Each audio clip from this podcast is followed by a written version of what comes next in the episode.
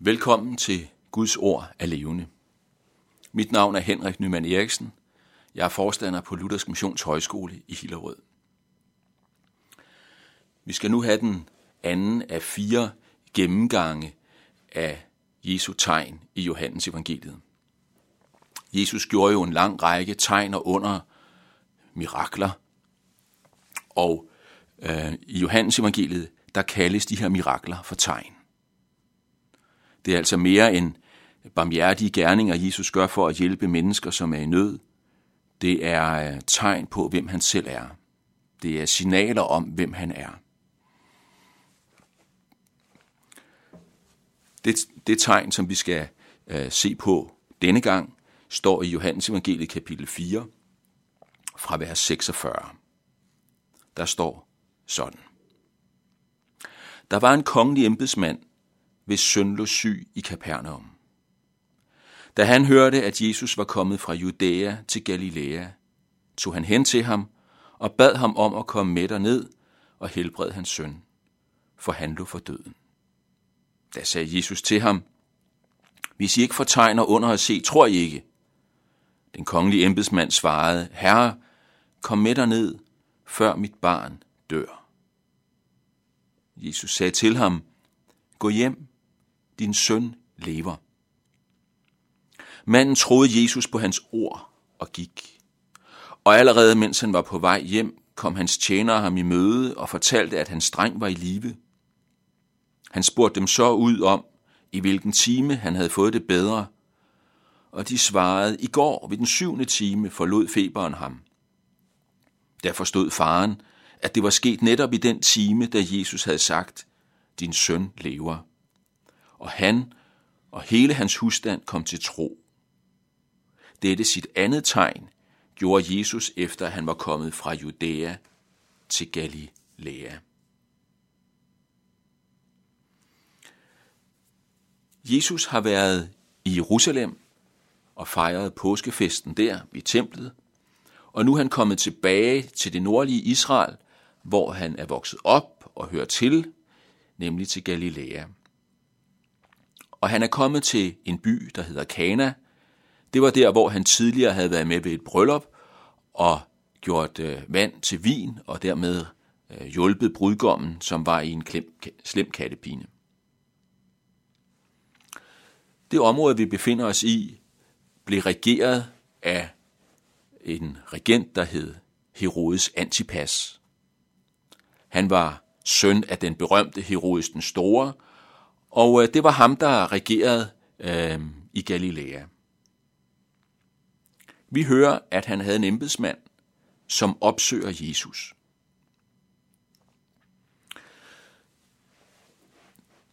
Den her mand, som kommer til Jesus, fordi hans dreng er syg, han er en mand, som øh, må vi regne med, øh, har haft på mange måder haft styr på sit liv. Han har hørt til øh, de velstående i samfundet, en kongelig embedsmand. Hans øh, liv var på en eller anden måde øh, økonomisk øh, sikret, for han havde et godt indflydelsesrigt arbejde. Men nu er der sket noget. Noget, som øh, god løn ikke kan sikre ham mod. Noget, som gode politiske øh, og arbejdsmæssige forbindelser ikke kan sikre ham mod. Noget, som en karriere ikke kan sikre ham mod. Hans dreng er blevet syg. Og det er ikke bare influenza. Det er en livstruende sygdom. Det går mod døden. Manden opsøger Jesus, og det gør han jo nok på trods. Sagen er jo, at ved Herodes Antipas' hof, hvor han er ansat, der øh, forholdt man sig med en vis skepsis over for Jesus. Og Jesus han øh, udfordrer da også manden, da han kommer. Han siger, hvis I ikke får tegner under at se, tror I ikke. Og det tyder jo på, at han har hørt til skeptikerne. Måske var han også i Jerusalem, hvor Jesus mødte kritiske spørgsmål og skepsis fra de ledende jøder. Og ellers så har han i hvert fald hørt til skeptikerne op i Galilea. Men nu er han kommet under pres, og det har nok været en overvindelse for ham at opsøge Jesus. Måske har du også prøvet det. Egentlig at kunne klare dit liv udmærket. Have styr på det hele. godt arbejde, god karriere, og så lige pludselig at blive ramt. Det kan være, at det er dig selv, der er blevet ramt, eller nogle af dem, der betyder rigtig meget for dig. Ligesom drengen, faren, hvis dreng blev ramt. Og derfor har det nok været en overvindelse for faren at opsøge Jesus. Og måske har du også haft den tanke, skulle jeg opsøge ham? Faren overvandt sig selv og opsøgte ham, som var i øh, lav status ved hoffet, hvor han ellers hørte til. Og nu er han der. Og vi kommer lige ind i det, da han opsøger Jesus. Hvad sker der så? Ja, det første, vi skal lægge mærke til, det er jo, at Jesus faktisk i første gang, omgang er lidt afvisende. Hvis I ikke får tegner under at se, tror I ikke, siger han til ham. Jesus øh, står ikke med åbne arme og tager imod ham. Det er ligesom om, at han vil udfordre faren lidt. Ønsker du virkelig at komme i kontakt med mig? Eller vil du bare have en helbredelse, og så glemme, glemme mig hurtigst muligt igen og fortsætte dit liv uden mig? På en måde, så, så tvinger Jesus faren til ligesom at øhm, ikke bare at have kommet til Jesus med distance, men til at åbne op og blotte sit ømme punkt. For det er jo det, han gør. Der står sådan her, den kongelige embedsmand svarede, Herre, kom med dig ned, før mit barn dør. Hvem taler sådan? Det gør en desperat mand. Nu, nu handler det ikke mere om en kongelig embedsmand, som holder på formerne og bevarer en distance og går til den fattige vandreprofet og, og beder ham om at gøre ham en tjeneste. Nu er det en far, der er mere vist sin dreng. Og så er det lige meget, hvor høj status han har i samfundet, og hvor velstående han er. Nu handler det om en far, der er ved at miste sin dreng. Og han øh, blotter sin sårbarhed fuldstændig for Jesus og siger, kom med, kom med derned til Kapernaum ved søen, før mit barn dør. Han er så bange for at miste sin dreng.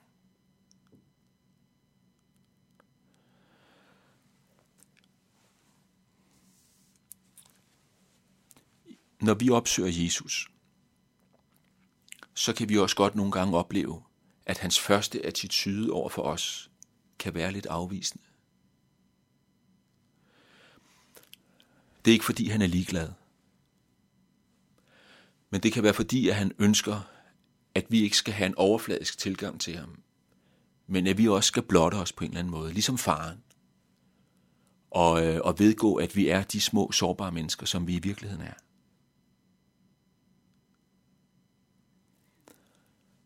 Og Jesu andet, anden sætning til faren er da også helt anderledes. Gå hjem, siger han. Din søn lever. Det var egentlig ikke det, faren havde bedt Jesus om. Han havde bedt ham om, at han selv ville komme med derned, og måske så lægge hænderne på ham og bede for ham. Nu siger Jesus bare, gå hjem, din søn lever. Jesus giver manden et løfte. Og øhm, og der står, at han troede Jesus på hans ord. Og så gik han. Der er også nogle gange, når vi beder Jesus om noget, så får vi ikke lige det, vi beder om på præcis den måde, øh, vi har forestillet os. Men det betyder ikke, at han ikke giver os noget. Det betyder ikke, at han ikke vil os det godt. Faren han fik et løfte, og han måtte gå.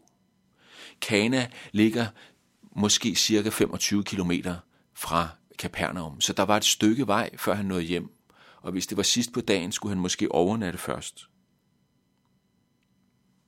Der er sikkert gået mange tanker igennem hans hoved. Men nu gik han.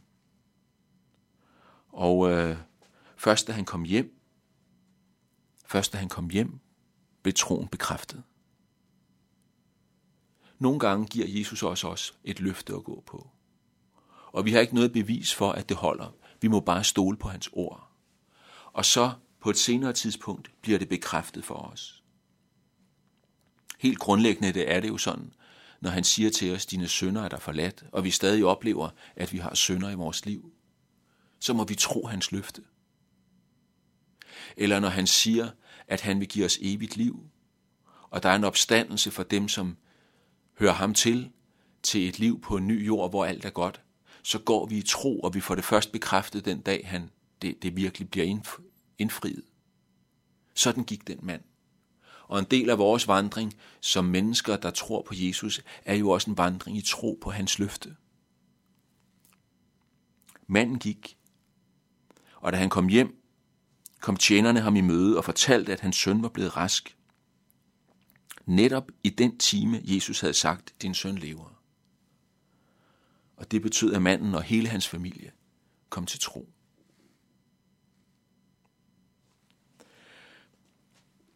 Jeg synes, det er værd her at lægge mærke til øhm, udviklingen i mandens tro. Sagen er jo, at det at komme til tro på Jesus ofte er en proces. Først havde manden hørt et rygte om Jesus, og han overvandt sig selv og kom til ham, måske med en vis distance, for at få ham til at hjælpe sig. Så blotter han sin sårbarhed. Kom før min dreng dør. Så hører han Jesu løfte og kommer og tror det og går på det. Og så da han kommer hjem, så står der, da han hører, at hans søn er blevet rask, at han selv og hele familien kom til tro. Det er sjældent, et menneske bliver, kommer til tro på Jesus bare ved et enkelt sådan øh, fingerknips. Ofte er det en proces, hvor troen vokser frem lige så stille, og at øh, det måske nogle gange også bølger lidt frem og tilbage, som det gjorde for den her mand. Nogle gange kan der være kriser undervejs. Ikke desto mindre, ikke desto mindre, så er det muligt. Og for Jesus er det helt afgørende, at han ikke bare giver hjælp til det fysiske liv, men at det også bliver til en relation til ham selv.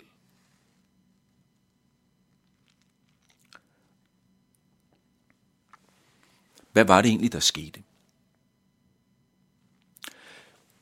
Ja, Jesus han står op i Kana, og 25 km væk, nede ved i Kapernaum, ved Genesarets sø, der ligger den her dreng og har høj feber. Så høj feber, at han er livstruet. Det er kun et spørgsmål om tid, så vil han dø. Han er alvorligt syg. Og så siger Jesus tre små ord. Din søn lever. Og i det øjeblik, Jesus siger de ord, så falder feberen fra at være livstruende, måske 40 eller mere end 40, til 37,5. Og drengen er rask, og han kan stå op helbredt. Hvad var det, der gjorde det? Tre små ord. Din søn lever. Og på 25 km afstand blev han helbredt. Hvad er det? Ja, du kan jo selv prøve at sige nogle tilsvarende ord i forbindelse med en, du kender, der er syg, som øh, er 25 km eller noget tilsvarende væk fra dig. Hvad vil der så ske? Ingenting. Absolut ingenting. Fordi vores ord har ikke den kraft. Vi kan ikke bare sige, din søn lever, og så falder feberen fra at være livstruende til 37,5, og så er vi raske. Ingen mennesker har den magt i sine ord.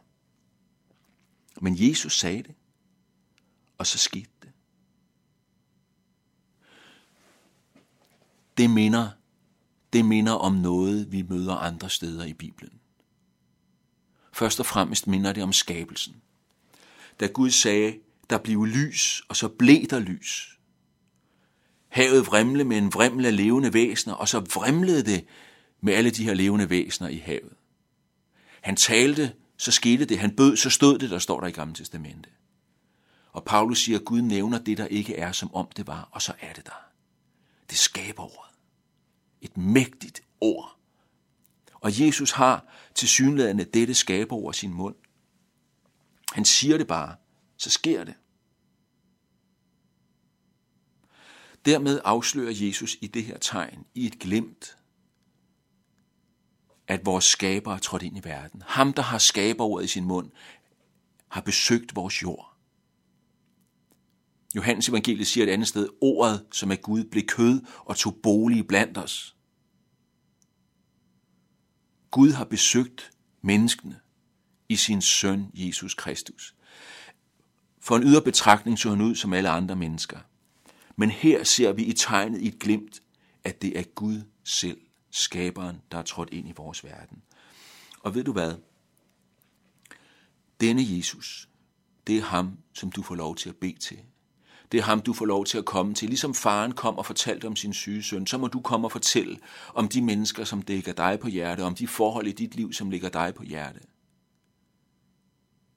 Og han skal bare sige et ord, så sker der fantastiske ting. Men vi er ikke herre over ham. Og ligesom faren, han ikke fik det præcis, som han bad om, sådan får vi det heller ikke altid præcis, som vi beder om. Men han har skaberordet i sin mund. Så sagde Jesus jo til, til faren her, din søn lever. Øhm, men, men det handlede jo ikke kun om, at sønnen blev rask. Der skete jo noget mere, end at sønnen blev rask. Hele familien kom ind i en ny relation til Jesus. Der står, at de kom til tro på ham. Det er som om, at Jesus han vil mere end hjælpe med den fysiske nød. Han ønsker også at komme ind i en personlig relation til de mennesker, som han hjælper. At de skal komme til tro på ham. Og hvis de gør det, så får de liv i en dybere forstand, end det, som, øh, som det er at blive helbredt fra livstruende feber, for eksempel.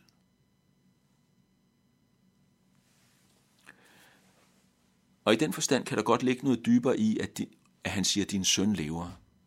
Jesus siger om sig selv et par gange, at han er livet.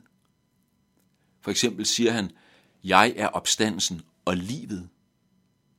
Og et andet sted, jeg er vejen, sandheden og livet. Det, som skete den her dag, var ikke bare, at der var en dreng, som fik sit fysiske liv tilbage. Og der var en familie, der fik deres fysiske søn og bror tilbage til liv, som, var mere, som han var ved at miste. Men her er der også nogle mennesker, som får livet i den forstand, at Jesus kommer ind i deres liv, og de bliver forbundet med ham og relateret til ham. De kommer til tro på ham. Og det er der et liv knyttet til det. Det er det, det Bibelen kalder for det evige liv. Dette er det evige liv, siger Jesus senere i Johannes evangeliet, at de kender dig, den eneste sande Gud, og ham du har udsendt, Jesus Kristus. Så manden kom her, for at hans søn skulle få fysisk liv. Og Jesus viste i et glimt, at han var Guds søn, ved at give ham det liv. Men han kom til at give dem mere, for de fik en relation til Jesus selv, kom til tro på ham, og det er det evige liv. Og med det fik drengen langt, langt mere, end hans far bad om. Vi må komme til Jesus, som faren kom. Med det, som vores liv er tynget af. Og så vil han give os. Og han vil give os ud over det, som bare er til gavn for os her og nu. Han vil give os fællesskabet med sig selv, som er det evige liv, der holder gennem død og grav og ud på den anden side. Lad os bede. Kære Jesus Kristus, vi takker dig, fordi at du den dag sagde de tre små ord, din søn lever, og at drengen blev helbredt, og at du i glemt viste, at du er Guds søn, skaberen selv, som er trådt ind i vores verden. Vi takker dig, fordi at vi også må komme til dig med al vores nød, og fordi du vil tale dit skaberord, og at du ikke bare vil hjælpe os for dette liv, men at du vil give os det evige liv i fællesskab med dig. Tak for det, Jesus. Amen.